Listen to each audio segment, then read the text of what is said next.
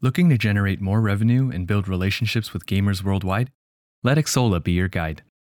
Xsolla, a global video game commerce company, has helped thousands of game developers and publishers of all sizes fund, market, launch, and monetize their games globally and across multiple platforms. To learn more, please visit xsolla dot pro slash AOIAAS. Hi, I'm Austin Wintory, and this is the Game Maker's Notebook. Long time coming uh, chat today with Neal Acree, who has a many years history with Blizzard writing music on basically all of their major franchises in tandem with their uh, wonderful staff lineup of composers. We get into all of that and uh, book in the conversations with his absolutely fascinating and wonderful and inspiring stories working in television. First, uh, at the early part of his career with the composer Joel Goldsmith on Stargate SG1 and subsequent projects, and then most recently with the unbelievable Critical Role talented team uh, on The Legend of Vox Machina. So, uh, conversation that goes a lot of different places, a lot of great stories, and kind of culminates in a wonderful and poignant and, and inspiring tale of of embracing the quiet moments and finding your own voice and doing a thing entirely for yourself just to know that you've done it. It was a great chat. I hope you enjoy.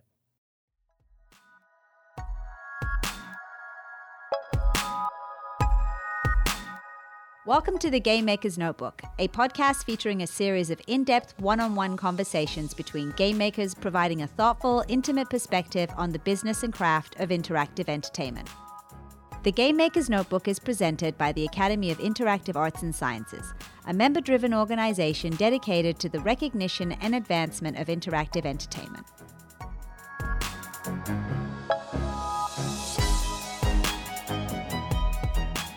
Woohoo! All right, off we go. Sitting here with Matt Mercer.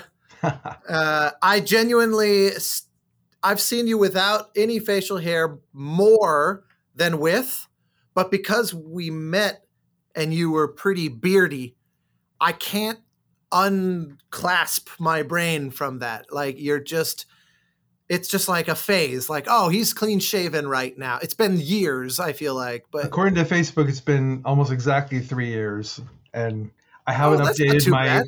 haven't updated any of the social media profile pictures because who wants to take uh, promo shots during the pandemic you know just well i think it's also a combo of you you also i remember um you used to post like daily here's my taco receipts. Yeah. Uh, and then you stopped doing that and it seemed like it seemed like uh, you know not to not to veer straight out of the gate into things that have nothing to do with music but it seemed like you lost quite a lot of weight uh, yeah. as well too. So it was like everything about your appearance had changed uh, and all all in a very i guess positive direction but it's just so funny where i'm like I just I'm you're so branded, it's so cooked in my head. yeah. So, so, it goes. Not quite uh, Tom Selleck shaving his mustache off, but I get what you're saying. oh yeah.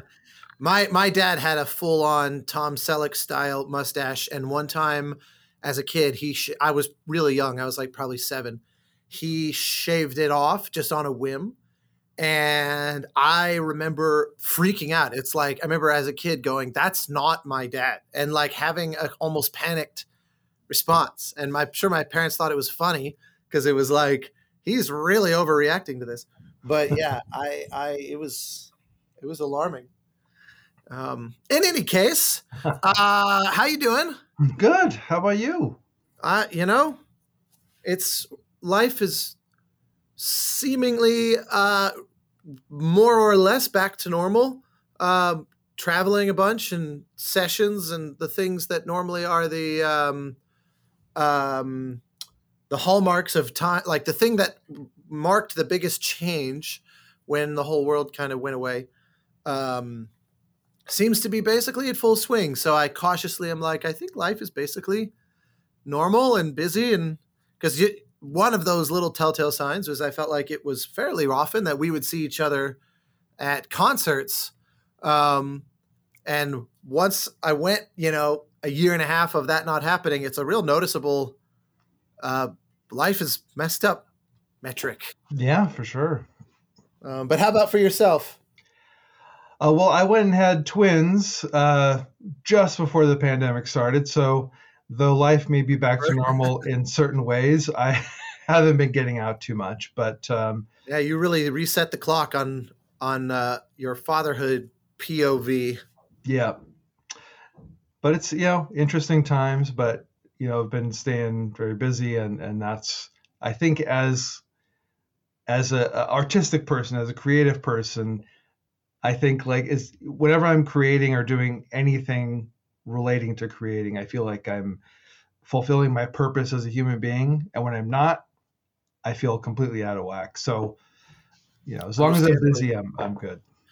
Well, there's a lot of different things I'm kind of eager to to dig into. Uh, obviously, not you know, there's no shortage of things to talk about musically, professionally but you're quite singular in that you have real profound talents outside of music.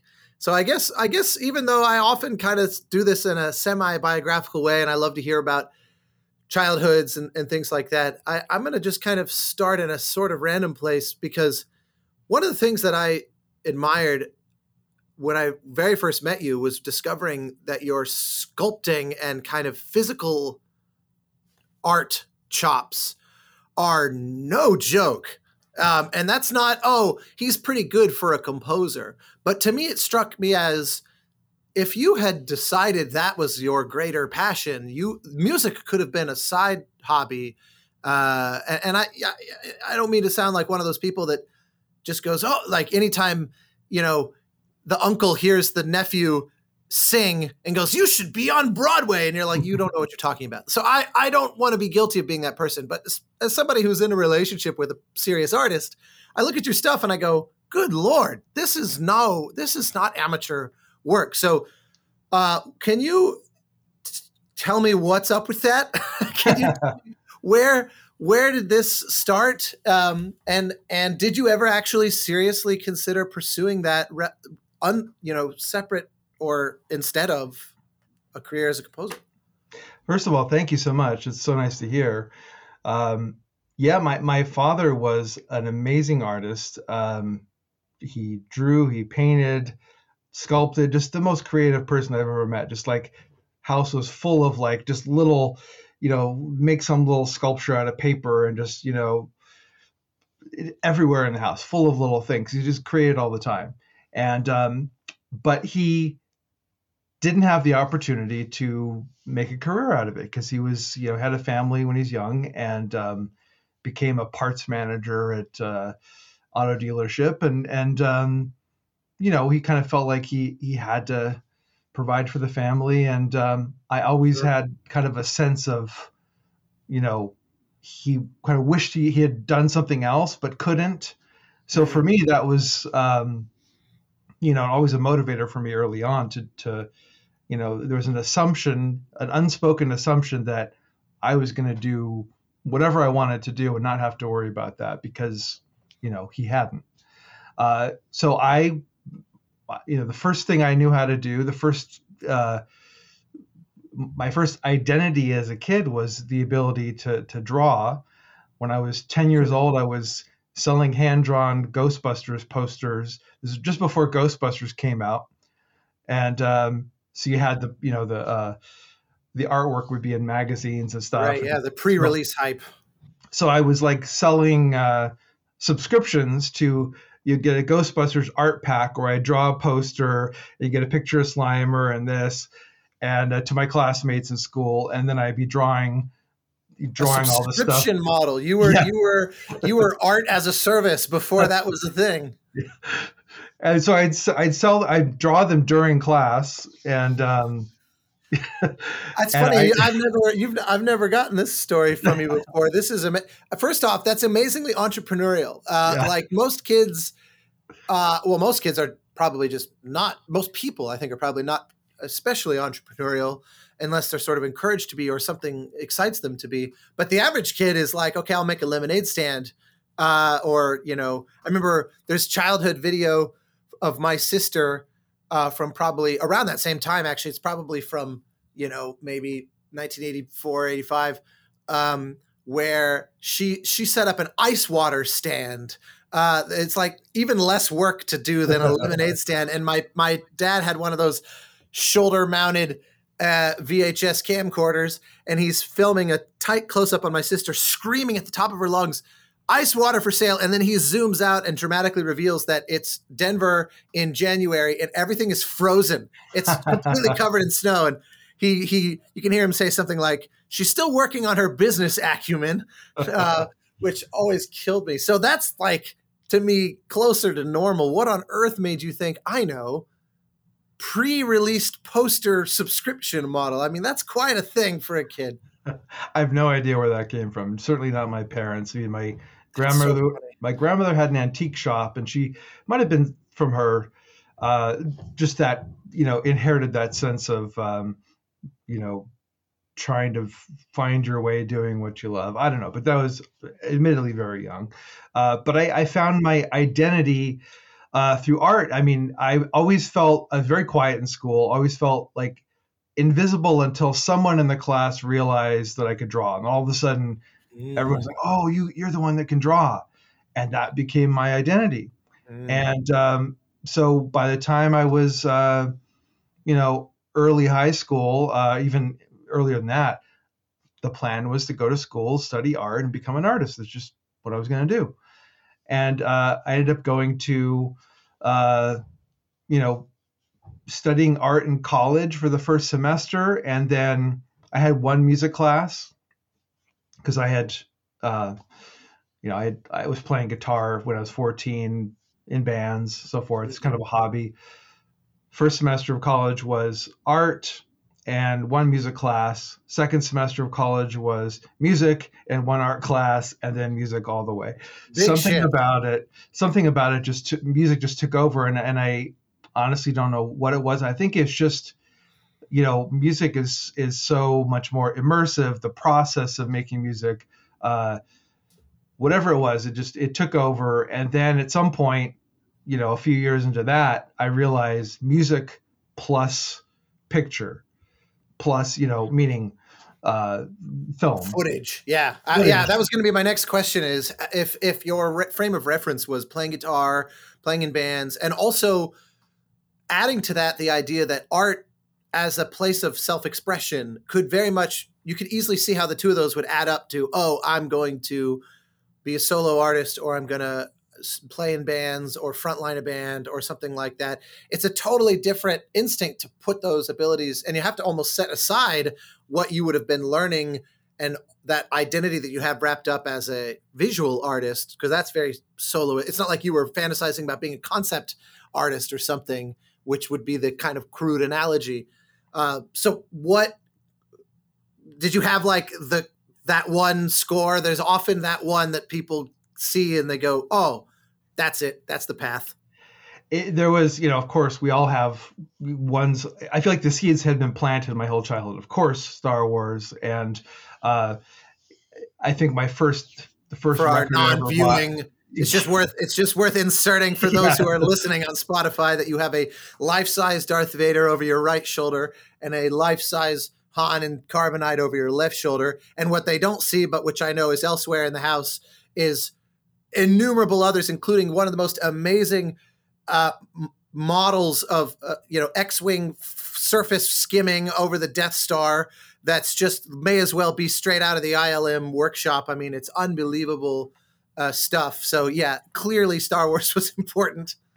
And that there's there's a, a connection to that too because when I, I, think I, I must have been six years old when the they started having the uh, behind the scenes, you know, on ILM the, uh, you're broadcasting those on you know primetime television mm-hmm. and i and i would get the uh, the collector's edition magazines that came you know came out during each for each of the movies and they'd have pictures of the model shops and and blue screens and and all the ships and everything. And and i just remember thinking as a kid like i, I want to do that somehow. I want to i want to be involved in making movies and i didn't know how but i just that was a thing. And of course they'd have you know a little thing on John Williams every time, and I wasn't as a kid saying I want to do that, but it was always there.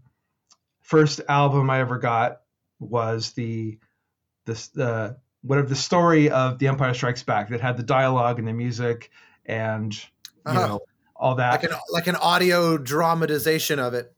No, it's like literally they just took the movie and released a record of the movie the movie on you know the sound track of the of the movie so you could listen to the movie because this is before VHS you couldn't rent the movie you, you, had to you know difficult to see the movie in the theater uh, every day but I'd listen to that over and over again. You hear all the the sound and the music and everything all together. Certainly a, a, a big uh, influence. And then I think uh, years later, I had a friend that was playing the Beetlejuice soundtrack for me, and I remember that I was probably 14 maybe, and and like thinking how cool that was, you know, just listening to music. The first time in a long time I was listening to soundtrack music on its own. Right. But then Legends of the Fall, that's the one that uh. that was like right right time, right place, and just the most amazing perfect score and please tell me you bought the book that just came out recently i did yes okay yeah okay so it was um that's what nudged me because i think I'd say for five years i was thinking i'm going to be a solo artist um, listening to a lot of new age which sounds sounds cheesy. It sounded cheesy at the time but instrumental music based on you know kind of textural stuff and uh, but it's still still trying to write melodic stuff and, and experiment with different things. Um, but then um, yeah legends of the fall. And then there's always people would always hear my music and be like oh you should you should make music for movies. And I, and I thought that's an interesting idea. And while I was in school uh, I had a teacher named Mike Watts who uh, is a session keyboard player uh, does a lot of stuff for John Debney. And um, he had a you know this electronic music class at school and was like uh, teaching a synthesis. And a couple times you know we would write music to picture as as a a, a task. And um, you know uh, so I kind of get get some basic ideas of of what it was about and then he would invite some of the overachieving students to go to sessions with him and hmm. um, I, I said, I sign me up for that. So I, I first thing we ever did was like, uh, well, the first thing I ever did was like a karaoke session, and that you know, had a bunch of musicians would sit around, they'd play, you know, karaoke tracks, and I think he was just testing me out to see if I'd be cool in a, studio situation. Wow. That's funny. Fun. I've never heard of that. That's yeah. That's an interesting, almost like personality audition. Yeah. Uh, interesting. And then the the next session was I think it was uh, Batman the animated series. Oh my God! What a what a what an introduction to the world of scoring. That's unbelievable. And next one after that was the movie Turbulence. So Shirley you were Walker. on a you were on a Shirley Walker pattern here. And she came over. Uh, you know, I was sitting behind Mike's synth rig at the back of the room, and she came over and she said, "You know, welcome to the big time," and gave me a wink. You know, because she knew me from the the this TV sessions. Now this is you know a big feature film. And then, but there was uh, John Debney's Liar Liar session, Todd mm. AO. He brought me to that, and that was standing in that room and, and you know met, meeting all the musicians and meeting John. There was this moment that I said, you know, there's something that became very real about it, like seeing how down to earth everyone was, how much fun everyone was having. I thought I gotta, I gotta do this somehow. Mm-hmm. So I asked my teacher. We got back uh, later that night, and I, I said, "Do you think I could be a composer?" He's like, "Ah, I don't know. You know, it's you gotta gotta really uh, gotta really want it." And he was kind of just trying. He was trying to. I realized years later he was just trying to make sure that I that I wanted to do it no matter what, and wasn't right, going to yeah. do it because he told me I could do it. Uh, and I think uh, there's a uh, lot. I mean, that's actually a bit of pedagogical mercy because I think there's a lot of students that go they they go through the motions, they score the stock clips, they learn Pro Tools, they do all the things, and they think, I've done my part. Now hand me a career. And yeah, the, yeah, somewhere along the lines, the the music um, uh, uh, education system has not braced them for the fact that this is a brutally hard career and they're in no way guaranteed to make it.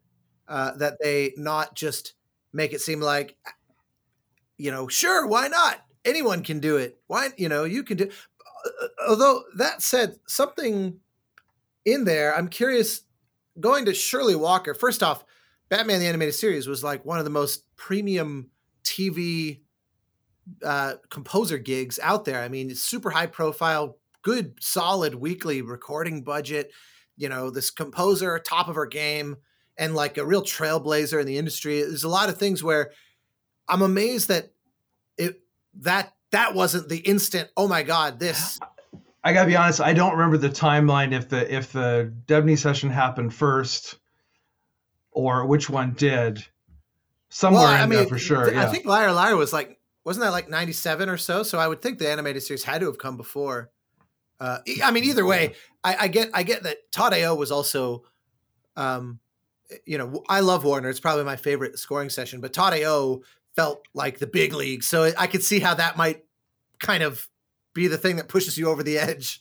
Yeah, because Turbulence was at Paramount.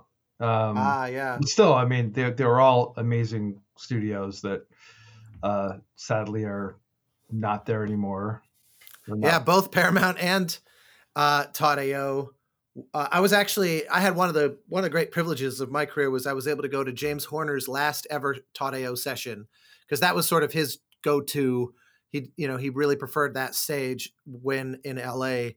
and he was doing this movie, The Spiderwick Chronicles, and the final day uh, of sessions for that was only a few weeks from Todd AO's close. So it wasn't Todd AO's last session, but it, Horner knew he was never going to be back in that room again.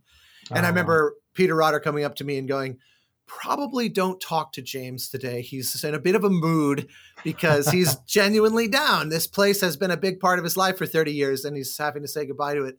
Um, and it was quite a thing to witness, you know, because he was doing the end credits. That was the one cue for the entire three hours It's like an eight minute cue, no click, and a single unbroken take.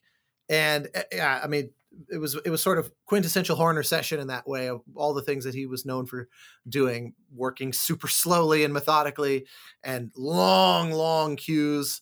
And um, anyway, so yeah, Todd AO, um, it seemed impossible. It seemed like surely they're not going to actually get rid of it. Like someone's going to come in and swoop in and save it, and nope, it it is now cubicles. Yeah, it's it's so sad. I was um, very lucky to get to see some Horner sessions in person as well, and that was uh, segueing you know to something here. I, so at the end of my college run, uh, my uh, a friend w- was asking if I wanted a job doing cartage over the summer, and uh, I thought, yeah, it's kind of a you know physical labor job doesn't sound that that fun. It's not exactly what I want to be doing, but you know, it's like being a piano mover as working in the music industry. exactly. But I thought I'll, I'll give it a shot. I, have always tried to be open to opportunities and, and you know see what happens. And sure enough, like the first week was you know going from studio to studio, met James Horner and Jerry Goldsmith and just every single hero of mine and getting to just sit in the back of the room, you know, while the guy I was working for was like, you know, not impressed at all. He's like, you know, I, I hate waiting around. I'm like, please, let's stay longer. And, you remember which uh, scores they were? Well, um, Star Trek Insurrection with Jerry. Ugh. And um, what a beautiful uh, big big tomboy oboe solo right at the front end of that. Yep, yep. And it was the opening cue that they were doing. Um, you know, o- over and over again. And it was funny as we're standing in the room and, and you couldn't hear the the synthesizer stuff. He'd have the kind of little little synthesizer pulses. Um, so you're standing in the room and it just orchestra would play and it'd be just dead quiet and everyone's still like completely silent and then yeah back in again. Um, and then you know Titanic was that summer.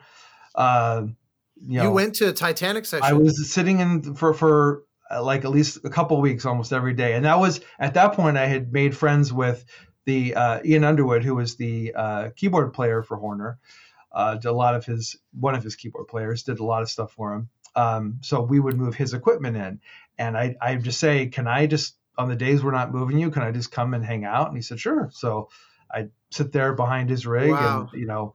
Uh, talk to James every once in a while, and and people. There's always be stories about how he'd be kind of moody and unfriendly to people. But first thing I said to him was, "I'm such a big fan. I love your work." And then, ever since then, every time he saw me, he'd smile and, and ask how I was doing, and super warm to me. And I I I, I remember uh, when I first moved to LA, I took Sandy DeCrescent to lunch and she told me a bunch of stories and one of them that she told was that horner as the as his reputation for being very kind of uh, unpleasant was spreading one day she he basically said to her you know why don't people like me more or less and she said because you're not a nice person uh, and she said to his credit he took it to heart and it and and really became a different person after that because i I was at Avatar and at Spiderwick Chronicles, and I had the same impression. I didn't really interact with him much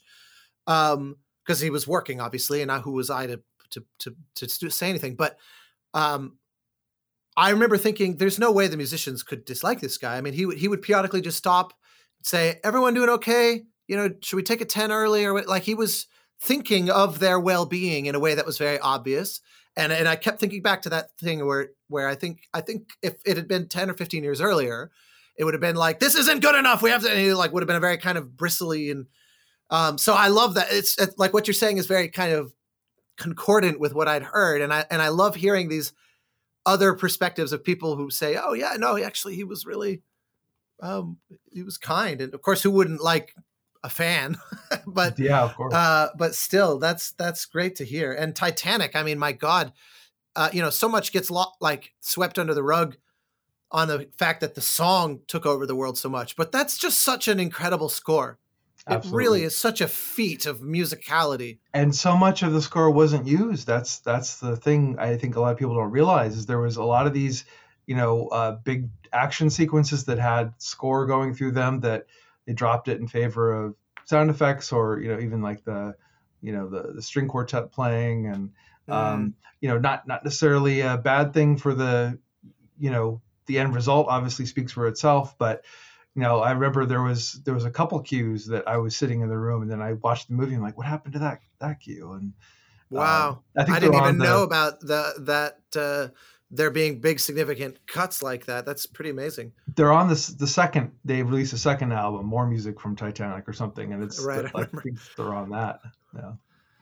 Um, that's incredible. Did you have occasion to interact with Jerry during Star Trek?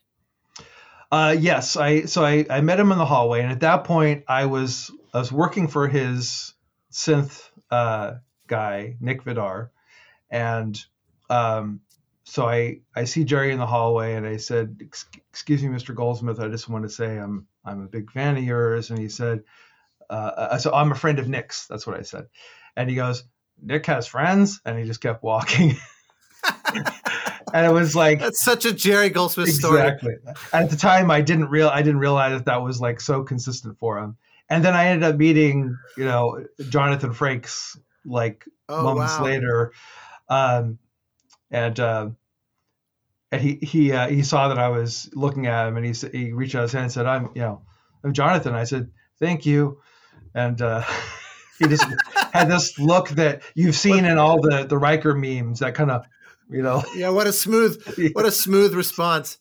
Yeah. I remember once um, the composer Eric Whitacre told me once that he was teaching school high school music, I think, or like yeah, it must have been high school music. Uh, that can't be right.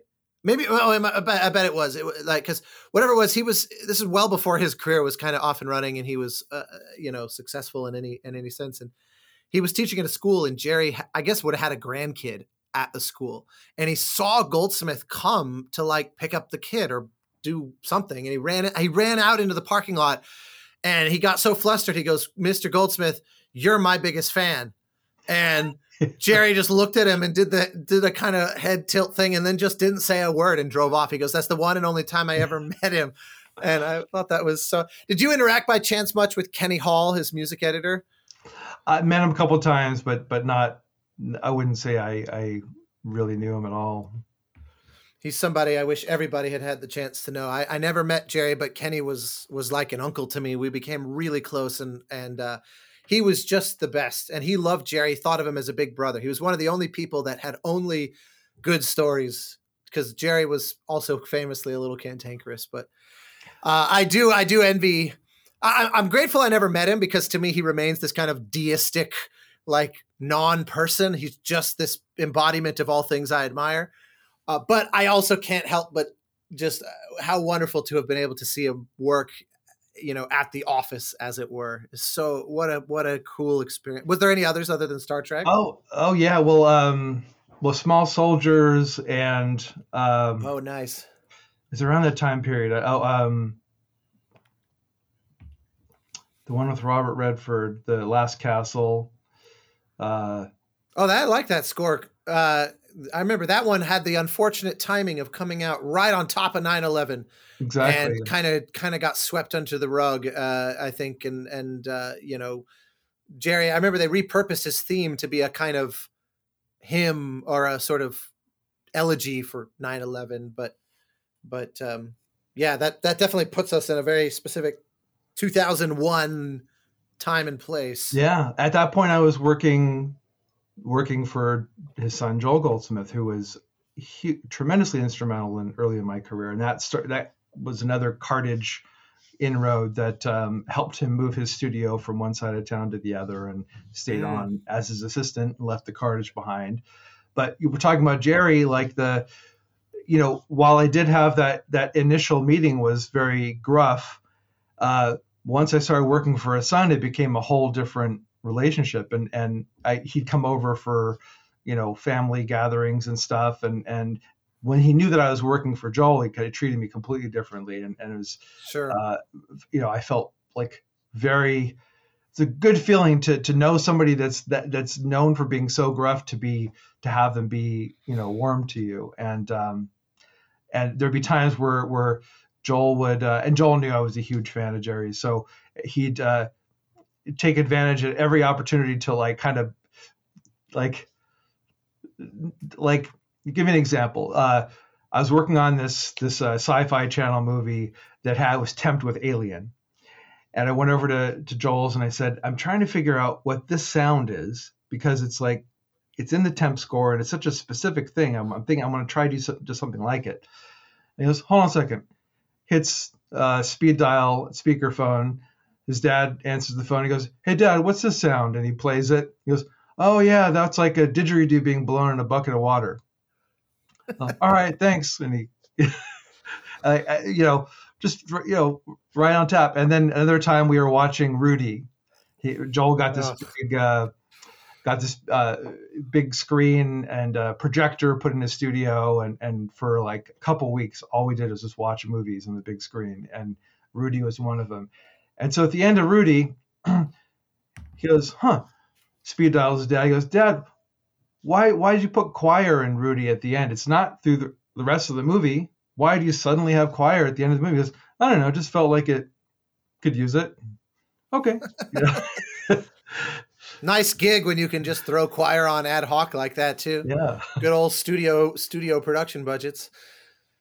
Um, that score is truly one of my all-time favorites, and the and the stories, um, uh, I, like I remember they had this almost mythology around the sessions that it was like the whole orchestra was crying and and you know Jerry got a standing ovation when they finished the big final game cue, which never happens because, like you mentioned, the musicians on a daily basis they're playing, especially in the '90s. Just think of the, like that era where you've you've got Goldsmith and you know Williams and Horner and James Newton Howard and Hans Zimmer and Danny Elfman, and then there's like the new guys like Goldenthal and you know Gabriel Yared and and uh, uh, you know, but there's still like holdovers of I mean, like uh, you know Hamlisch and and uh, the you know the I'm trying to think who would have been. I think Bernstein. can't remember when. Uh, yeah, Elmer. Yeah, of course, absolutely. Um, and um, can't remember when Miklos Rozsa's last score was, but he I think he only died in like 95. So it's like there was this era where, you know, it was a real changing of the guard and, and also the 90s was like one amazing score after another. I mean, it was just like what an incredible period of, of that was. So the musicians took it a little for granted, like it was their day job and they oh, like I got another 5 days of of Horner, you know, oh, we're just doing Legends of the Fall or mm-hmm. you know kind of thing. Um and um and so for the musicians to have given Jerry a standing ovation was it was like this rare treat. So one time, thanks to Kenny Hall, music editor, I had the great fortune of being able to meet the real Daniel Ruettiger awesome. and and spend an afternoon with him. And I said this, and he was always supposedly in the booth when this happened. And I said, "Can I just ask if this story is true?"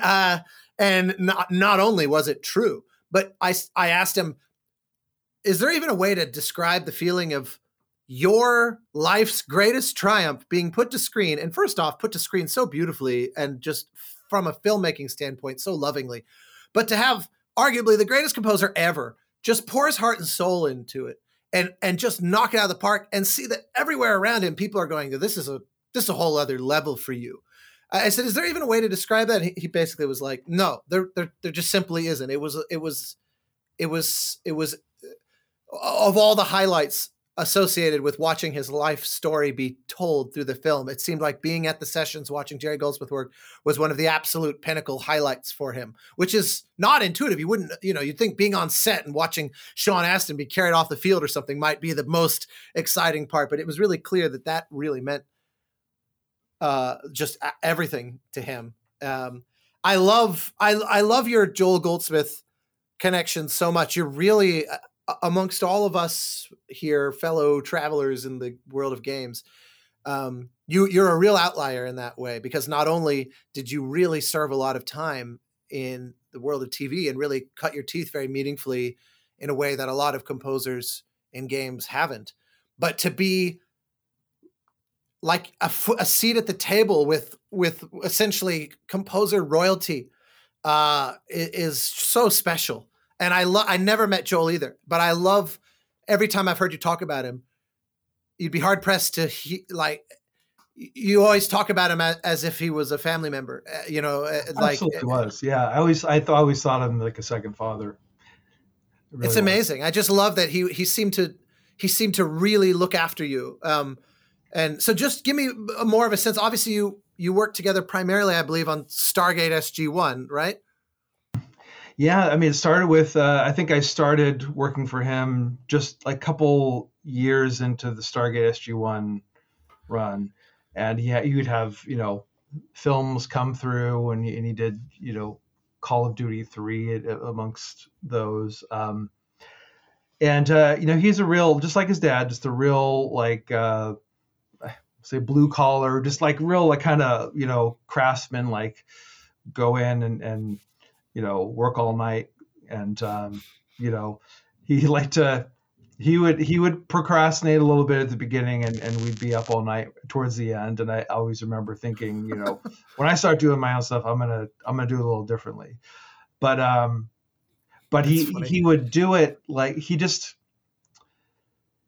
you know he's a, a, dramatically underrated composer i think you know it's very talented and to to have to come up you know, in Jerry's shadow. And while that, I'm sure that the name opened plenty of doors for him. It was always like a, you got to live up to this this name and this legacy.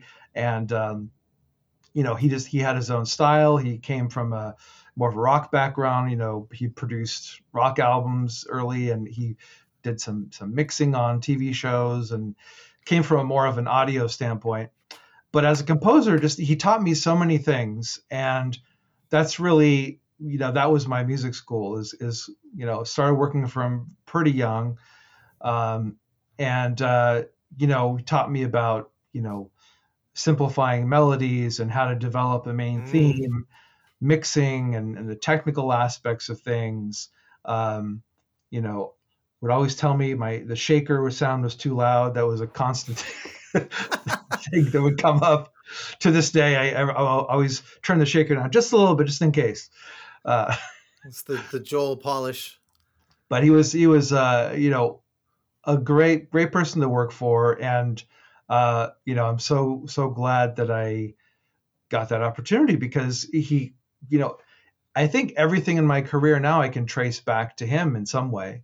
You know, you know he started working on uh, Stargate with him, and then um, at some point, you know, he, there was uh, some low budget movie that you know a director he'd worked with before wanted him to score, and he's like, I, I can't, you know, but I have this guy Neal that'll do it, and that led to you know that director liked what I did, and that led to another film for him, and more and more branched out from there, and then the you know eventually became a co-composer on SG1 and um, you know Stargate Atlantis as well.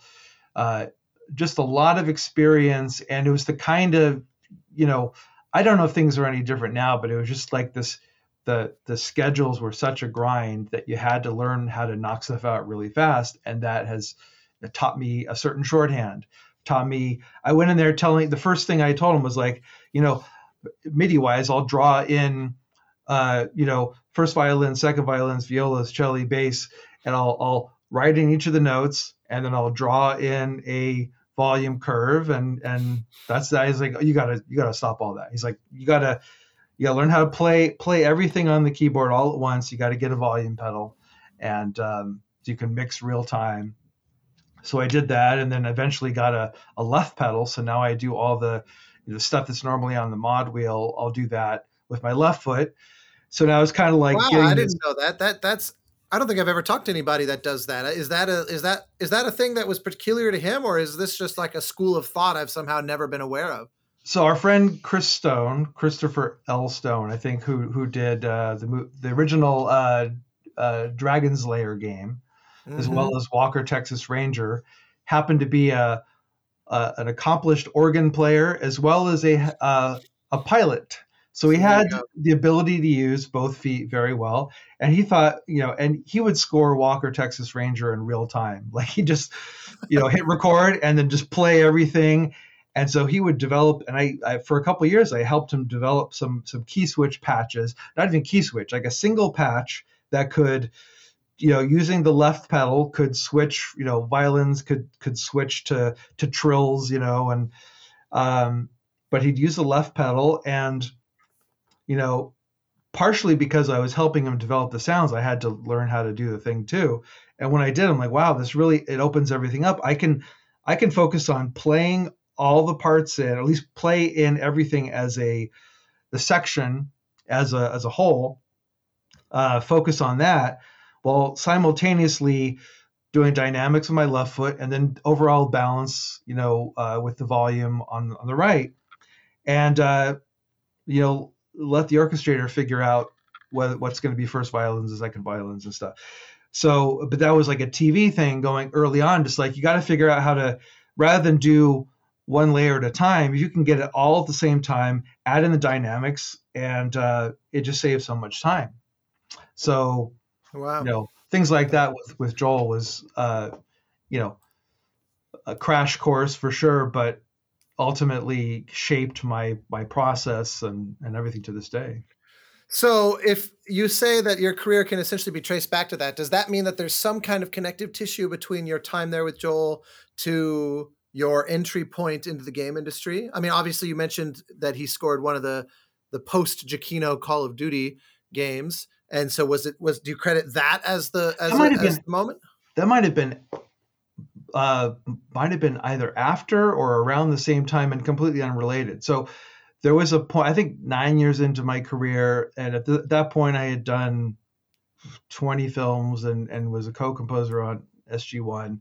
Uh, an agent reached out to me, uh, guy from England, and uh, he he said, "Would you you know be interested in, in working with me. I, I want to, you know, maybe submit you for some games and stuff. And I remember thinking at the time, almost like suspiciously, like, why do you want to work with me? Like, I'm not, you know, I've been trying to get an agent all this time. Why are you approaching me? But I thought, what's, you know, what's the worst that could happen? Uh, and so he ended up. Uh, one of the first things he he did was like, uh, you know, I got this. Uh, you want to audition for Blizzard? Do thing for Blizzard? So put together some tracks and and uh, and like they want you to, to write rescore the opening cinematic for vanilla World of Warcraft. Uh, they sent it to me with no sound, and uh, you know, of course, I, I, looked it up on YouTube and like saw what the original sound was. Kind of figured, I assumed that they want something kind of like this. Mm. So wrote something to picture and tried to keep it as close to the original feel, but kind of expand on it a bit. And and I got the gig with no previous game experience. At that point, wow. I had never recorded with an orchestra before, except for maybe done a couple cues on a, a, a Stargate movie uh, in Seattle. But uh, got hired to score the opening cinematic for the Burning Crusade, which is the first expansion for World of Warcraft. And I also assume that it might have been my uh, experience writing to picture that helped, because I'm sure a lot of game, you know, predominantly game composers were up for it, and and maybe I just hit the right cuts at the right time. I don't know. But um, you know, very lucky to jump in at that level. And um, yeah, know, I don't think I had realized that it was essentially a blind audition. Um, I, I, so many of the stories begin with, "Oh, I went to GDC or I went to this thing and we, I met this guy at the bar or, and and just kind of started chatting and then it was like, oh, you should call me on Monday. Blah blah. blah. Like so many things kind of begin with variations on that there's very rarely career trajectory altering stories that begin as basically fill out this form and submit it. you know what I mean? Yeah. And obviously write write a cue. Um, that's incredible. Was was this like because Russell would have been the the the head of the music operation at that point, right? Does that mean that he like had um put out this call uh, or, or like because I'm just amazed, like how because I always think of him as you know as very hands on and very you know involved and obviously writing a lot of the music as well, and so uh, it's amazing to me that an agent could kind of just find you and and and connect the dots that way. That's well, there's a the, the to zoom in on that story even closer. There was a producer who. Um, they were doing something for another project and they wanted uh, Rob Dougan uh, of you know the the Matrix uh, woman in the red dress you know track uh, you know fame uh, electronic artist who liked to blend orchestra and electronics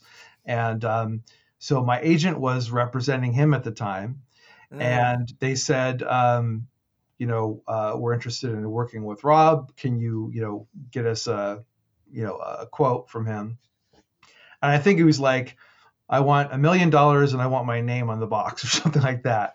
Uh, and and this is this story has been you know told through several people, so I'm not sure if that actually happened. But impression I got was it didn't work out, and and they're like, "Well, thank you for getting us in touch with them.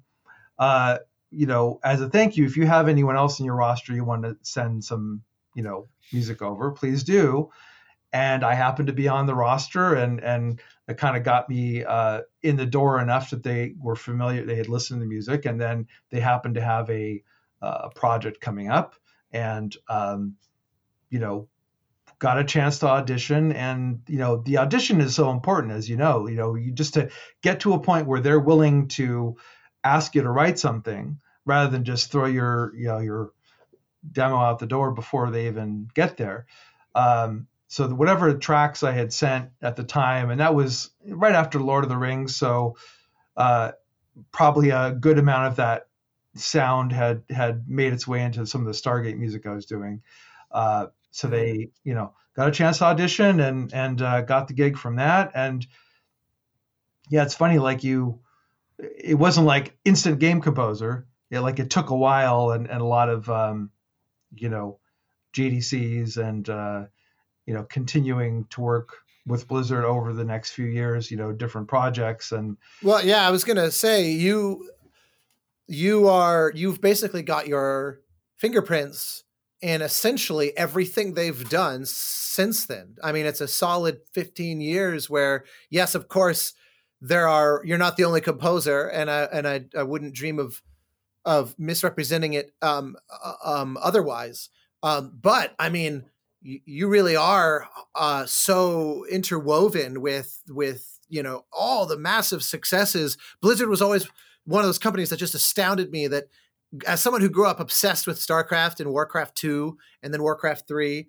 Um, I remember I was obsessed with EverQuest, which is why I intentionally didn't touch World of Warcraft because I thought I there's just only so many hours in the day, and I have a hard time enough of as, as it is putting down EverQuest.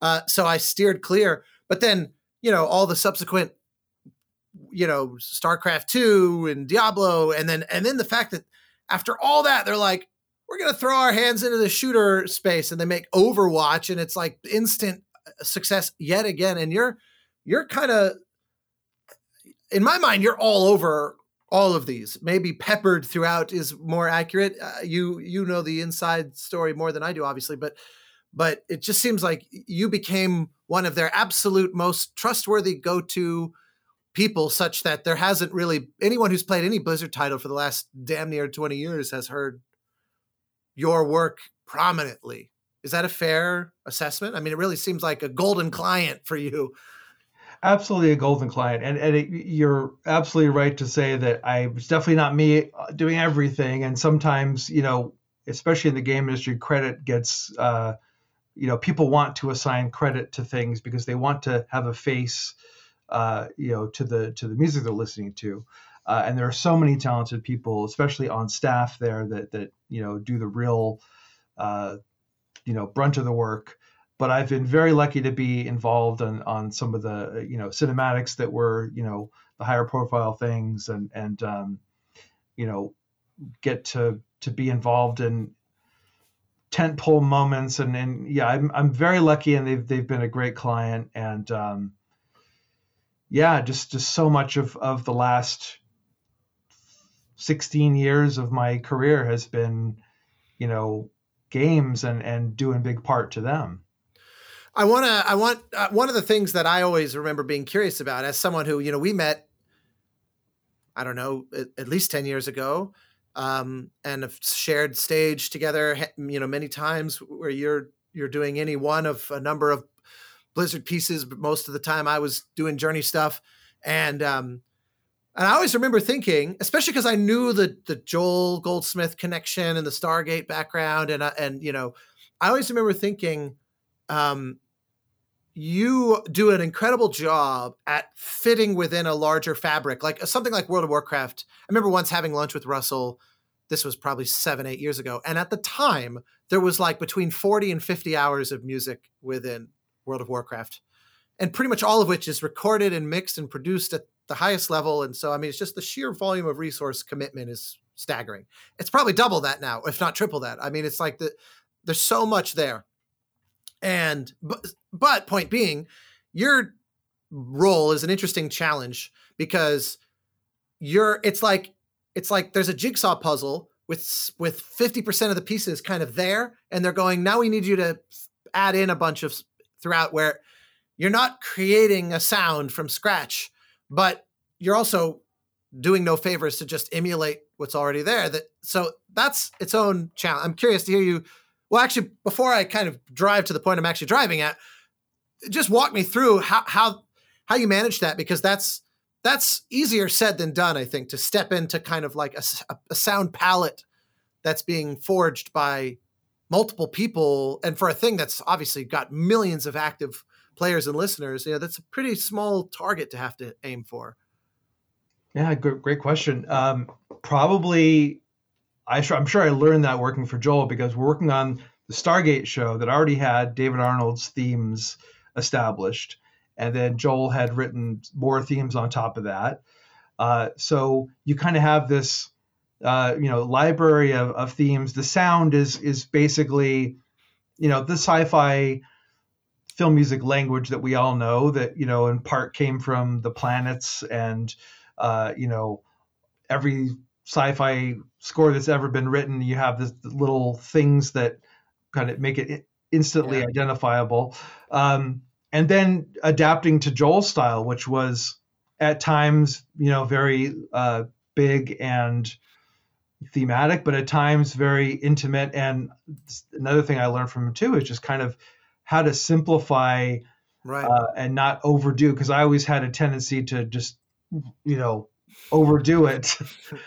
uh, but he would he could break it down to a simple piano melody, and I remember he would always, you know, because it was important to him to you know make a co- cohesive sound. He didn't want the you know the score to sound like you know. Uh, David Arnold theme adapted by Joel Goldsmith, and then with a bunch of other random stuff by me. Uh, so we worked together to try to make stuff. He'd write a theme for every episode, and he'd he'd hand it to me. And sometimes I, would be like, you know, this is a, a, square peg in a round hole. I have no idea how to make this fit in, into the thing. Uh, so that was it was hard at first, but I, I I suppose over years of doing it, I figured out a way some kind of some kind of way to do that, uh, and then that prepared me for you know team based situations, especially in World of Warcraft. The the the beauty of it too is it makes the job easier if you come into something and you know the hard work of having to write a theme or having to just come up with something from nothing is already done. You just right. have to really, you know, the the work.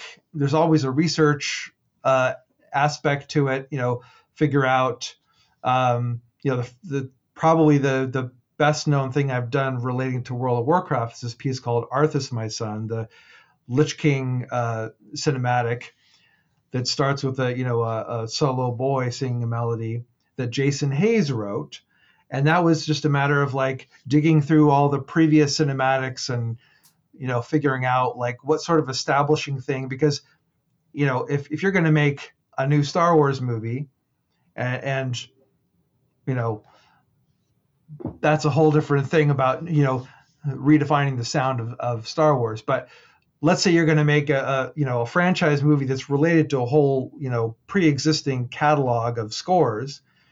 You know, you're going to want to reference those those themes and make sure that the audience will hear them, even if some people might have forgotten them. There's, I love the Easter eggs, putting in little Easter eggs that maybe someone will figure out that that you know that's an echo of something that happened 10 years before. Maybe they won't but it's there and it's it's a chance to to connect the things. And um, yeah i guess it's just one of those things like i didn't set out you know in my career saying i'm gonna you know i'm gonna be the guy that you know fills in the blanks and stuff like that.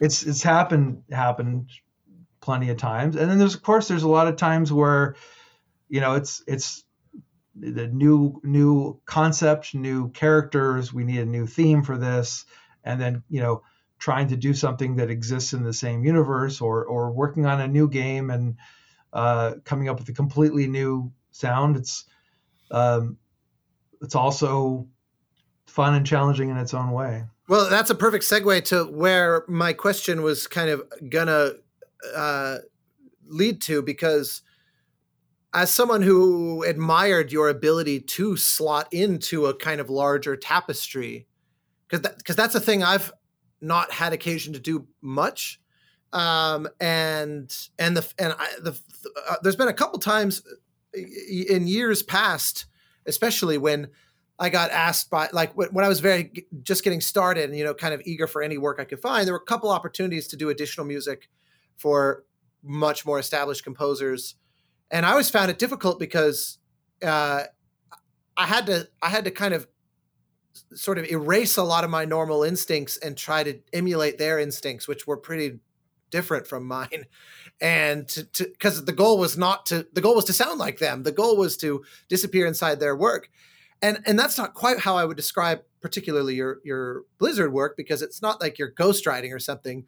Um, but it's still like a kind of like you said there's themes and there's palette choices that you have to at least honor and and and and, and um, respect. And so all that said for years i found myself going i'm very curious with someday uh, probably sooner than later some game is going to come along that that that is sort of that Neal will own top to bottom uh, creatively. And i'll be very curious how much it is similar or different from what I'm hearing because there's very obviously you doing exactly what you need to do and and and beautifully at that on the Warcraft stuff and Overwatch and StarCraft and all the rest of it.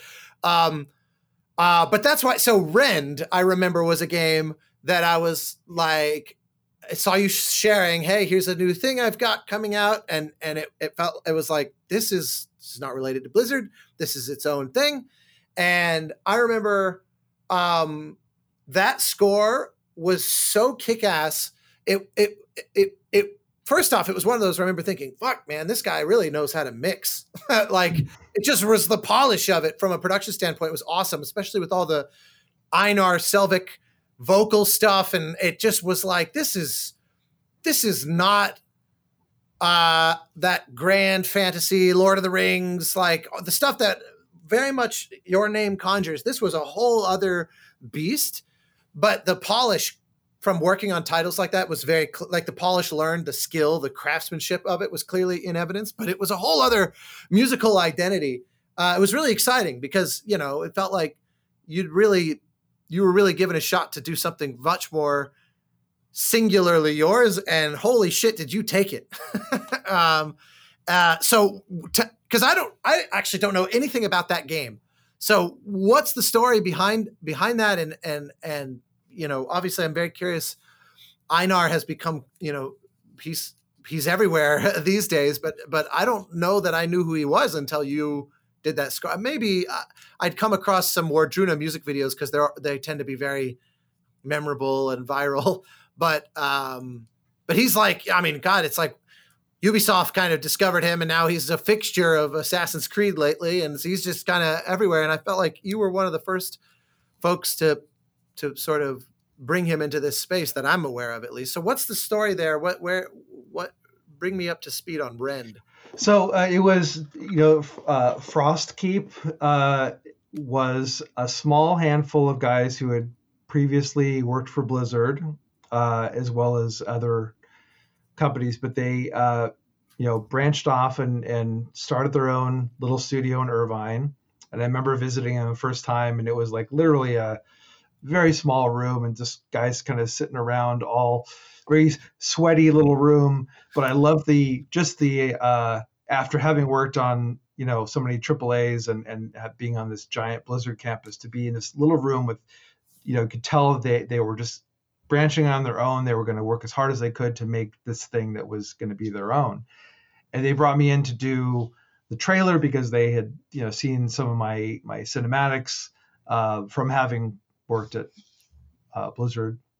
Sure. And then these uh, people that you had collaborated with then directly? No, I never, never had never met them, and they, you know, reached out to me, and it was like one of the first times in my career where, after, you know, kind of trying to branch out, trying to find new projects, that they came to me and and asked me to do this, and and uh, when I met them, I just I was so enamored by the passion and the excitement they had for this project, and you know the artwork and the just the uh, Viking mythology seemed really enticing, and uh, so I did the the trailer they had, and um, I said, "What are you doing for in-game music?" And they're like, "We hadn't we haven't thought about that yet." I said, "Well, please let me take a crack at it," and uh, that was, um, you know, I love that they gave me this clean slate to just do whatever I wanted, and uh, the trust there uh, and I sure. think that you know that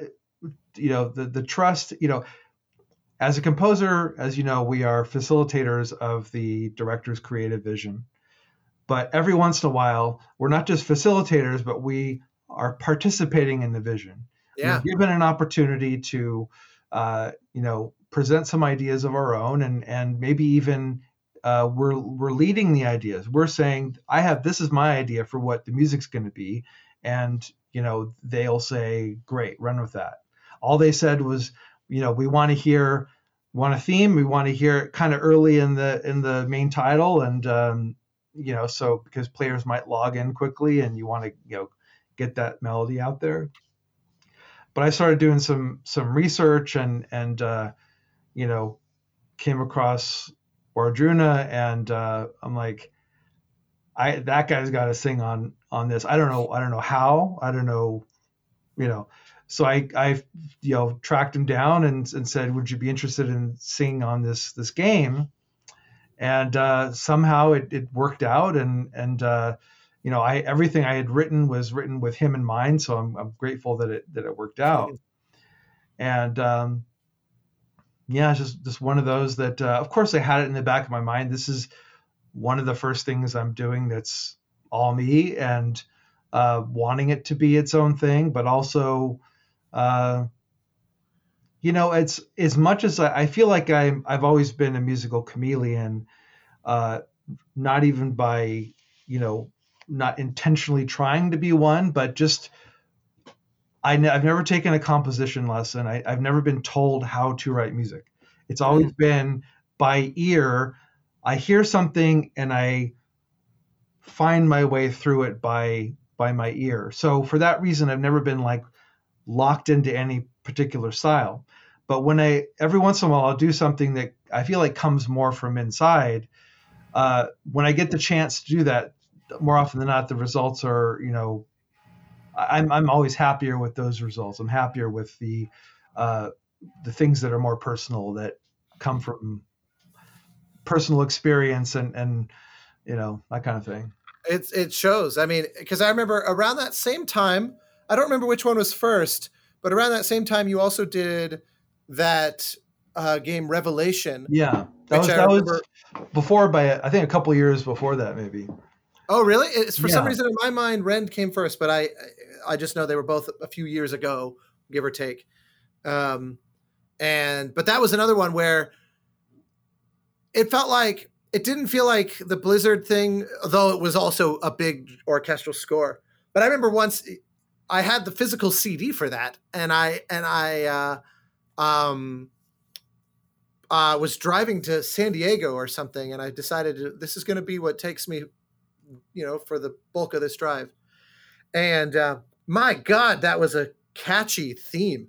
Um, it was one of those where it was really, I mean, it was like, and I don't, again, that probably traces back to that time sort of in the Goldsmith ecosystem where uh, simple but very effective. Uh, you know, it wasn't, it wasn't ultra long and endlessly kind of meandering the way some melodies can be. It, I remember thinking, this guy, this guy gets it. Like this, this is a thematic mindset that I, I, you know, I, did, I had no personal interactions, but I was raised on a similar diet, and I think of themes. I think through a similar lens of what's the simplest, smallest unit possible, and does it have even if you come up with a melody that's twelve notes, can the first four notes be enough to make you realize where you are, so you can just even reference it, even uh, uh, you know, in part. And it felt like you had a similar headspace, and that score demonstrated it. I thought more than any other that maybe I've ever heard from you because it was just like, God, it was just so spottable. Uh, but that's if I remember correctly, isn't that like a wasn't that like a NetEase or a, Ch- a Tencent game? Like that was a game that I don't think was even in the West. If I yeah, I think it eventually got but ported over to the West, but originally it was a NetEase game for the Chinese market, and um, you know that getting to write something for the Chinese market in that style was, you know, a daunting task, but but also a lot of fun. And uh, yeah, that's a, that's a special one as well. And I, you know, I grew up. My my dad used to, you know, we studied kung fu together, and he'd watch, you know, uh, you know, kung fu movies, and and had such a love for the culture. And the year I was writing that, he got cancer, and on the way back from the, uh, you know, to and from the chemo appointments, um, I'd play him work in progress on the score, and and it's the last thing I ever got to play from, and and that it made it very you know very. Um, it was a love letter to him and to everything that he you know gave me uh, you know all the inspiration he gave me all the you know uh, the love for art and music and everything so you know there are some scores that are personal and there are some that that just um, you know part of the fabric of your being and and and you're going beyond that even to your your ancestry. And um, that was that was a special one. Yeah i i remember we i think we lost our fathers a very uh, close like in the same time period but i hadn't realized the connection to that score but it does clarify things. You know, it's one of those where um, it, it it felt like you were not leaving anything on the table, as it were. It was like this is this is I'm going to put all of myself as it were, into this. Um, and uh, it, it, that makes a lot of sense. Um, well, I want to like one of the things that I absolutely love is that in the middle of the pandemic, um, you got to do this wonderful lateral shift back to your TV roots, um, and uh, something that's just so unhinged and over the top and ridiculous um, that, ironically, it's entirely possible that now more people know you for that than anything else. Uh, I would think at least that's possible, which is the, uh, of course, Critical Role's um, sort of step into the world of animated TV. And one thing that I don't think you realize, I have a lot of friends in that camp, and I remember uh, when they did their Kickstarter and it raised like a billion dollars, and there was a lot of discussion happening. Uh, a friend of mine said, you know, uh, I he he he's close with them, and said that he just preemptively reached out, um, um, I think to Travis and said, you know, do you know what you're doing it for music? Because uh, I got a buddy who you should probably meet. If so, and w- the word that came back, like I didn't even ask for this. The thing that came back was they go something to the effect of, I'm probably misquoting this, but he said something to the effect of, um, so we weren't sure what we were going to do, and then this Blizzard guy uh, I remember that's the that's the way he described it. Immediately, I was like, I bet I know exactly who that. They basically was like, there's this guy that's like essentially a fan of the show, and just just like walked in with this armful of amazing material to be like, I'm a fan. I know what you're doing. I know what it needs, and I'll prove it. And I already wrote some music to showcase that I know it is. And they were all immediately like sold, instant, instant. So that was basically his way of saying, thanks, but we're good. We're set uh, and we're stoked. And so I remember thinking, I I have a suspicion. And sure enough, you know, a year later or whatever it was, the behind the scenes start rolling out into the world, showcasing your big grand or orchestral contribution to the world of Critical Role. Um, and it was just so awesome to see. And what I loved is that it's like it's funny how it's sort of bombastic orchestral music simultaneously as earnest fantasy and like heart, but also it's also like interwoven with the kind of hilarity of it all. Um, just t- tell tell me the story. I mean, you, you were obviously already a fan. Were you a big D and D guy? Like, how did that even come to be? Yeah, I mean, I was, you know, when I was twelve, I was obsessed with D and D and uh, you know RPGs in general. I collected a bunch of them. I had the the Star Trek role playing game and oh, awesome uh, yeah, I mean, and then, you know, at one point, you know, got to work with Laura Bailey on this song for uh, for World of Warcraft called "Daughter of the Sea," mm. uh, and uh, I remember uh, I I wasn't I knew she did a voice for uh, World of Warcraft for the character Jaina, but I didn't realize she could sing, and then she came in the studio and, and sang this song for us. And uh, it's a song that I uh, kind of arranged and co-produced, but was written by Logan LaFloat and uh, lyrics by Robert Brooks, just for the record.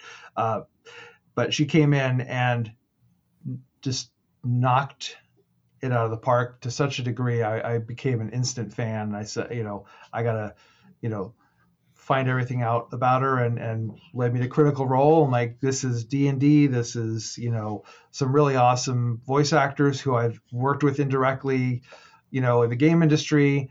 And yeah i, I mean matt is obviously like s- extremely attached to the whole blizzard ecosystem very noteworthily as well. So uh, it would have seemed uh, it's actually funny that it took that to pull you in uh, since it, they were kind of right on the edge of your world for so long in that way. Yeah, and I'd actually met the entire cast, um, you know, at, at, a BlizzCon one time. The entire cast minus Laura and Travis, but uh, so I'd like indirectly like met and and written music for the voices of a lot of them, and um, so I was a fan. And then every once in a while, I'd hear my music pop up in their, you know, in the live stream, and Uh, mm-hmm. always felt connected in, in, in a lot of ways. And then the Kickstarter happened, and I'm like, I've never known like th- there's never been a project that is so far up my alley. One is it's, you know, love D&D, love role playing games, love every member of the cast, just love what they're all about. Um, it's a TV show that I have, you know, roots in and that I've been wanting to get back into, looking for an opportunity to get back into. It's got such a wide range of of you know emotions from comedy to to horror to action to fantasy to everything all things that i've done at one point or another and it just felt so so far up my alley and, and i i said you know asked laura i said you know I'd, I'd love to be involved in some way i don't know how just you know let them know that i i'm i'm interested and uh you know they I think I talked to to Sam, uh, and uh, it was kind of like I felt like they were very happy that I reached out, but weren't quite. There wasn't like a "Hey, you got the job right now" kind of thing. And then, before the Kickstarter even ended, I, I was just like, you know, I really want to. I really want them to at least know what, you know, what I'm I'm seeing for this, just to just to make sure that that they they even understand like what you know what I'm trying to bring to this and what and you're if, capable of bringing. I mean, they don't deal with composers all day, so yeah. they wouldn't make assumptions about anything. I would think. Yeah. So you know, wrote a demo and and thought it is like you know, there's the your turn to roll theme. It's the the song that opened every episode, and and I thought, what why not do an orchestral arrangement of that? Something that's you know, big and sweeping and orchestral, you know, just as a way of saying, you know, imagine this for the show. Yeah. So well, I think that also that, very crucially as a lesson for for younger composers out there who might be listening to this. That's also a wonderful lesson in really knowing your audience. That's such a classic thing. People go, "Oh, I want to audition for the next, you know, Doom game, so I'm going to write a big dramatic orchestral score," or "I want to audition for the next, uh, you know, o- Overwatch three, or four or whatever and here's my crazy mick gordon heavy metal music it's like mm. you're not gonna meet much success if you clearly demonstrate that you don't consume the product you are pitching for uh, and i think i think the savviness of taking their theme and giving it this kind of loving treatment it might have seemed obvious to you but the number of composers i meet who express frustration over their demo success rate, often I go, well, how much homework did you do on the client beforehand? And it's amazing how often they're like, well, I, I don't know. They, I just figured they would think this is cool or whatever. It's like, yeah, but people have very different definitions of what's cool, or, or even if they think it's cool independently, there's also the question of what's right for this. So I just want to, you know, single that out as a as an important lesson not to be glossed over. But continue the story. Yeah, so I mean, I wrote the demo and thought, well, I got to record this with an orchestra because, you know, that's the only way to really convey what what I'm going for here. So, uh, you know, I'm not the first person to record orchestra for a demo, but it's it's just uh, there's things in the samples you just can't that aren't sure. going to you know sell it. So it's also it's a gesture. It's yeah. also it's also very clear statement to them that you are not fucking around. yeah. Well, I mean, you know, I didn't, I wasn't trying to be heavy handed with it or, you know, uh, you know, showboating or anything. It's just like, just felt like the right thing to do. So sent him that and along with a, you know, little video clip of the orchestra playing and seemed like it would be a good way to just kind of convey the excitement of, of, you know, real players playing it uh, sent it to them and, and said, you don't have to use this, or you, you can use this uh, uh, in your promotional materials. This is just a, a, gift for, for considering me. Because I knew at the time that, you know, I had some, uh, in some ways, you know, I've heard some people say, oh, you know, of course, you know, he's got all these credits and this and that, but I hadn't done TV for a long time and I, I didn't feel like there was any guarantee that I was going to get it. So I genuinely just said, you know, you take this, and um, I just want you to know I appreciate you you considering me. and then I just you know forgot about. It. Of course, that you know it was very well received and they were very thankful for it. But I knew that that wasn't like instant, uh, you know, you're instantly hired. And and you know, I just walked away and like I've done with every demo I've sent, do the best I can, send it, and then move on to the next thing, and and try not to think about it. Hmm. Although, admittedly, this was one of those that like. Yeah, a lot I, easier said than done.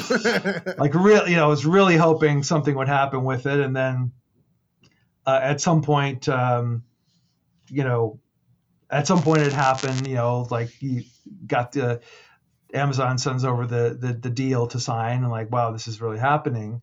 And um, you know, cut to however many years later it is now. Uh, got seasons one and two under my belt, and starting soon on season three, and it's been uh, amazing. Uh, it's been incredible. And, and another thing, you're speaking of trust. You know, there's been another one of those projects where uh, I've been given so much trust to, you know, a lot of the temp music. If there is, if there even is temp music, is like older stuff of mine, and it's just kind of, you know, there's there's never been any uh, feeling of like I have to do any specific thing. It's just kind of finding my, my way, and I'll I, what I love about the show is it it challenges uh, it challenges me every episode, and I, and I get to do things that seem like completely, uh, you know, out of left field, but that's what the show's all about. Like, I think I, w- I went in there thinking it's going to be this and that, and and you know, fantasy, and going to have Celtic instruments and orchestra and this and that,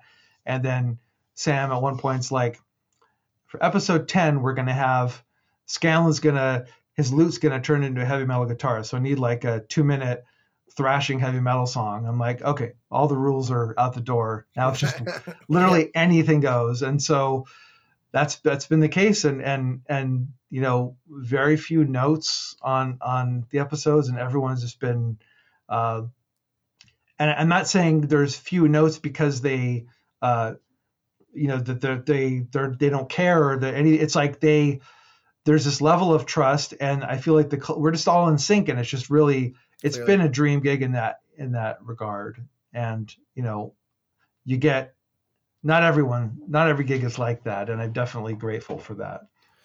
Oh, I love it. It's such a kind of a fairy tale story of just like there's a thing I want. Okay, you got it. and hmm. and and not that you didn't work for it. Obviously you did, but you know, sometimes we feel like we really are the perfect person for a thing and it's and it, it still doesn't quite work out. And it's it, I've even had it in the past where I felt perfect for a thing, I didn't get it, and then I when it came out, I went and checked it out, and I was like, this only proves that I felt I would have been perfect for this. and there's a frustration there, um, and it's just inevitable. But uh, but yeah, I mean, I, I thought it was so much fun and and the score is a big part i mean it's it's not like tucked away in the mix all buried and impossible to really parse in the context of the show too it really feels like no no this is this the music is supposed to be truly felt you know michael kamen once said something like i, I want to write music that's actually heard uh, mm-hmm. you know like the goal isn't to disappear invisibly in the background but to actually participate in the storytelling and i think that your work on that uh, really does so um, i just love that i i, I have one last thing i, I just want to if only mention if not ask about um, because there's another thing of yours that I really love. Uh, I love, I particularly love just sort of symbolically what it represents. But when you released uh, the Velvet Machine, uh, uh, first off, I love that the cover art showcases some of your freaking just unbelievable work uh, as a visual artist uh, and sculptor. These these crazy instrumental kind of sculptures that you have made that you've that you've showed before. Um, it's just so amazing. But setting that aside, I just love that you you shared very openly online as it was preparing to come out that you know this was a thing that was like decades in the making and it was something coming from a really personal place um and you really invested in i mean you really like you it wasn't just here's my little thing you know and then I'll release it just so it's done. But like, I mean, you were even recorded AFM if I remember correctly. Yeah. Like, really. In fact, isn't Mike Lang on on that? Um, he is. Yeah. Oh, yeah. God, that just makes me so happy. I had forgotten that, and t- suddenly I, I kind of triggered my own memory just now because yeah, that that's so special. And so anyway, I just would love to hear you say a few word about kind of what prompted you to finally bring over the finish line a thing that was kind of gradually being chipped away after all those years. And it, and it's worth. I encourage people to go check it out because for somebody who is so uh, whose whole career is built on like grand orchestral statements. It is so not that. Uh, and again, the production chops are uh, astounding. I remember listening to it, blasting it here in the studio uh, the, when you first sent over the mixes, uh, and, and was like, "Holy hell, that that is a mix! I wish I could mix that well." Um, and so, anyway, just I'm just open endedly. Anything you want to say about it? It just seemed like the, the perfect note to end on because, as personal as you know, Revelation and and Rend let you be yourself, and obviously as much as the Vox Machina let you really kind of come from a I'm built for this. Uh, Velvet Machine is truly yours, and I just seemed like the perfect note to end on.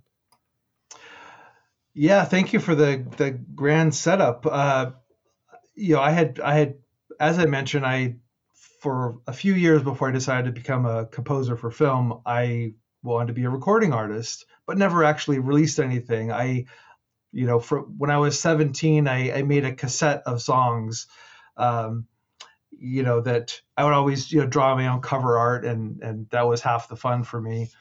And, uh, then when I was in college, I, I made another album called Eclipse. Actually, the, the name of the group was Eclipse, but it was just me. Uh, and the album was called Voyage. And it was just a collection of songs that I had, I was kind of just using the, the equipment at, at school, uh, you know, just to experiment and kind of, you know, come up with songs, but never actually released anything. And then over the years, I would every once in a while, I'd, I'd get enough downtime where I'd be able to hear hear my own voice. And you know, it's difficult when you write music for a living to to be able to to be quiet long enough to be able to hear your own voice. But it would happen from time to time. And over a course of 14 years, I built up this little kind of catalog of half finished songs. And um, at some point, I, I, don't even know where the impetus came, but I said, I, I, did, I, need to finish this. I need to actually put these out. And uh, started working on it and, you know, gave myself a deadline. I said, I'm going to record, you know, strings at East West Studios, AFM, and I'm going to have Mike Lang play these extremely simple piano parts just so Mike Lang can play on something I did because I hadn't been able to find the right thing. So um, it was this wonderful opportunity, and I got to conduct it. And um, uh, you know, it, it, took me a couple more years to get it out, and it was sort of like the beginning of the pandemic when you know things everything kind of slowed down a bit. That's when I finally got it over the finish line. But you know, just it I didn't realize at the time like just what a challenge it is to when you're doing something just for yourself to figure out like you know with what are the rules? What are the what makes this song finished? Or what is what is this song? You're just coming up with these ideas that were all kind of complementary in some way. How do all these pieces that were written over 14 years how do they relate and, and come together as an album? And then you know I, the electronic side of things um, kind of became something that joined some things together that hadn't previously been envisioned that way uh, but the other thing too is when i when i'm not working when i listen to music i'm usually listening to like synth pop from the 80s i'm like i'm not you know listening to classical music. I mean, nothing, absolutely nothing against classical music, but when I'm trying to just, you know, cleanse the palate, I'm listening to, you know, stuff I grew up with. And uh, so this was kind of like channeling that voice that I never really had a chance to to put into any kind of recording. And I, you know, finished it and and it was this, you know, strange, you know, you get into a zone when you're writing a, a single track. It was like this.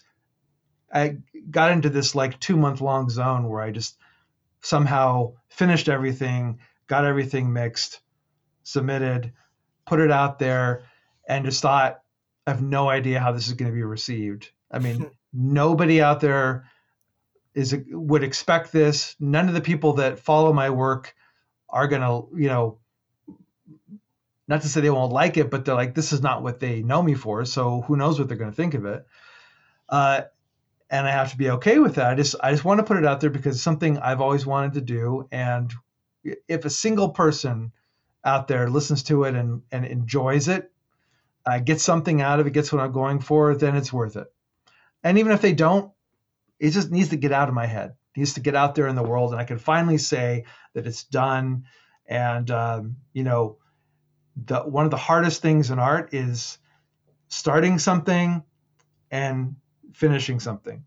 You know, getting past the blank page and actually starting something. But then my biggest challenge was always like, you get a half finished idea and I never go back to it. How about I go back and I finish it, put it out there in the world, and it can can say it's done. And you know, luckily enough, uh, you know, it was well received and and people liked it, even though it's just so dramatically different than anything else I'm known for. But it's it's funny like when you talk about like things you're known for i'm only known for what i'm known for because that's what i've done more of that's what's out there the most isn't by any means what i you know who i am as an artist. Um it's just another side and it's probably the most personal side like if i if i wasn't if i hadn't been you know uh carried off by film and game music, uh, of which has been an incredible gift to be able to do that. I'd probably be doing stuff like that, you know, just a little more, you know, electronic song driven stuff. And I'm glad I got the chance to put it out there. And, and it took so much out of me that it's hard to imagine ever doing that again. But I'm sure at some point when things quiet down long enough to, for that voice to be heard again, I'm sure something else will come about. Well, I, I that is beautifully stated when you said uh, in the moments of quiet you hear your own voice, and a lot of people regretfully look back at the early days of the pandemic right now and say, I had this chance, that moment of quiet, and uh, all of the internet was telling me, hey, now's your chance to take up painting or cooking or whatever. And and I didn't do it. And and uh, and obviously we all confronted that hurdle in our own way. But uh, for you to have uh, let that moment of quiet or comparative quiet um, see this long gestating thing over the line, I, I thought was beautiful. Um, and I just always, as a as a composer who similarly aspires to a certain amount of chameleon and variety in my work and in my in my in my writing, I always admire when somebody kind of says, you know, you think you know what I can do, but let me just show you something completely out of left field. I just never not get excited about that. So, bravo. Uh, dude, thanks so much for indulging all my stories and so much of your time. And, and, uh, uh, you know, I, I remember once I scored a film uh, that I was excited to work on because the screenwriter the director of this film had been the screenwriter of Small Soldiers. And I said, anybody that was in orbit in any sense to Jerry, I want in my life. Uh, so I will happily do your film. It ended up being a wonderful um, indie drama, um, but it didn't matter. I was just like, that's secondary. uh, so especially even on a ostensibly game music podcast, uh, indulging all those stories of Joel Goldsmith and Jerry Goldsmith, I'm I'm really appreciative because those are those are guys whose legacies are are yes, of course, primarily through their work, but the personal stories and the kinds of guys they were, especially to those that they kind of let into that inner sanctum, are stories worth preserving. And I'm really, really grateful to have a little taste of that here. So, for all of it, thank you so much, and hopefully we'll see you again soon. Thank you so much for having me. This is so much fun.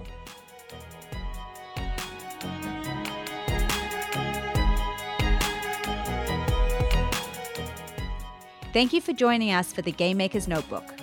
For more information on the Academy of Interactive Arts and Sciences, our podcasts, and our other initiatives, please visit www.interactive.org.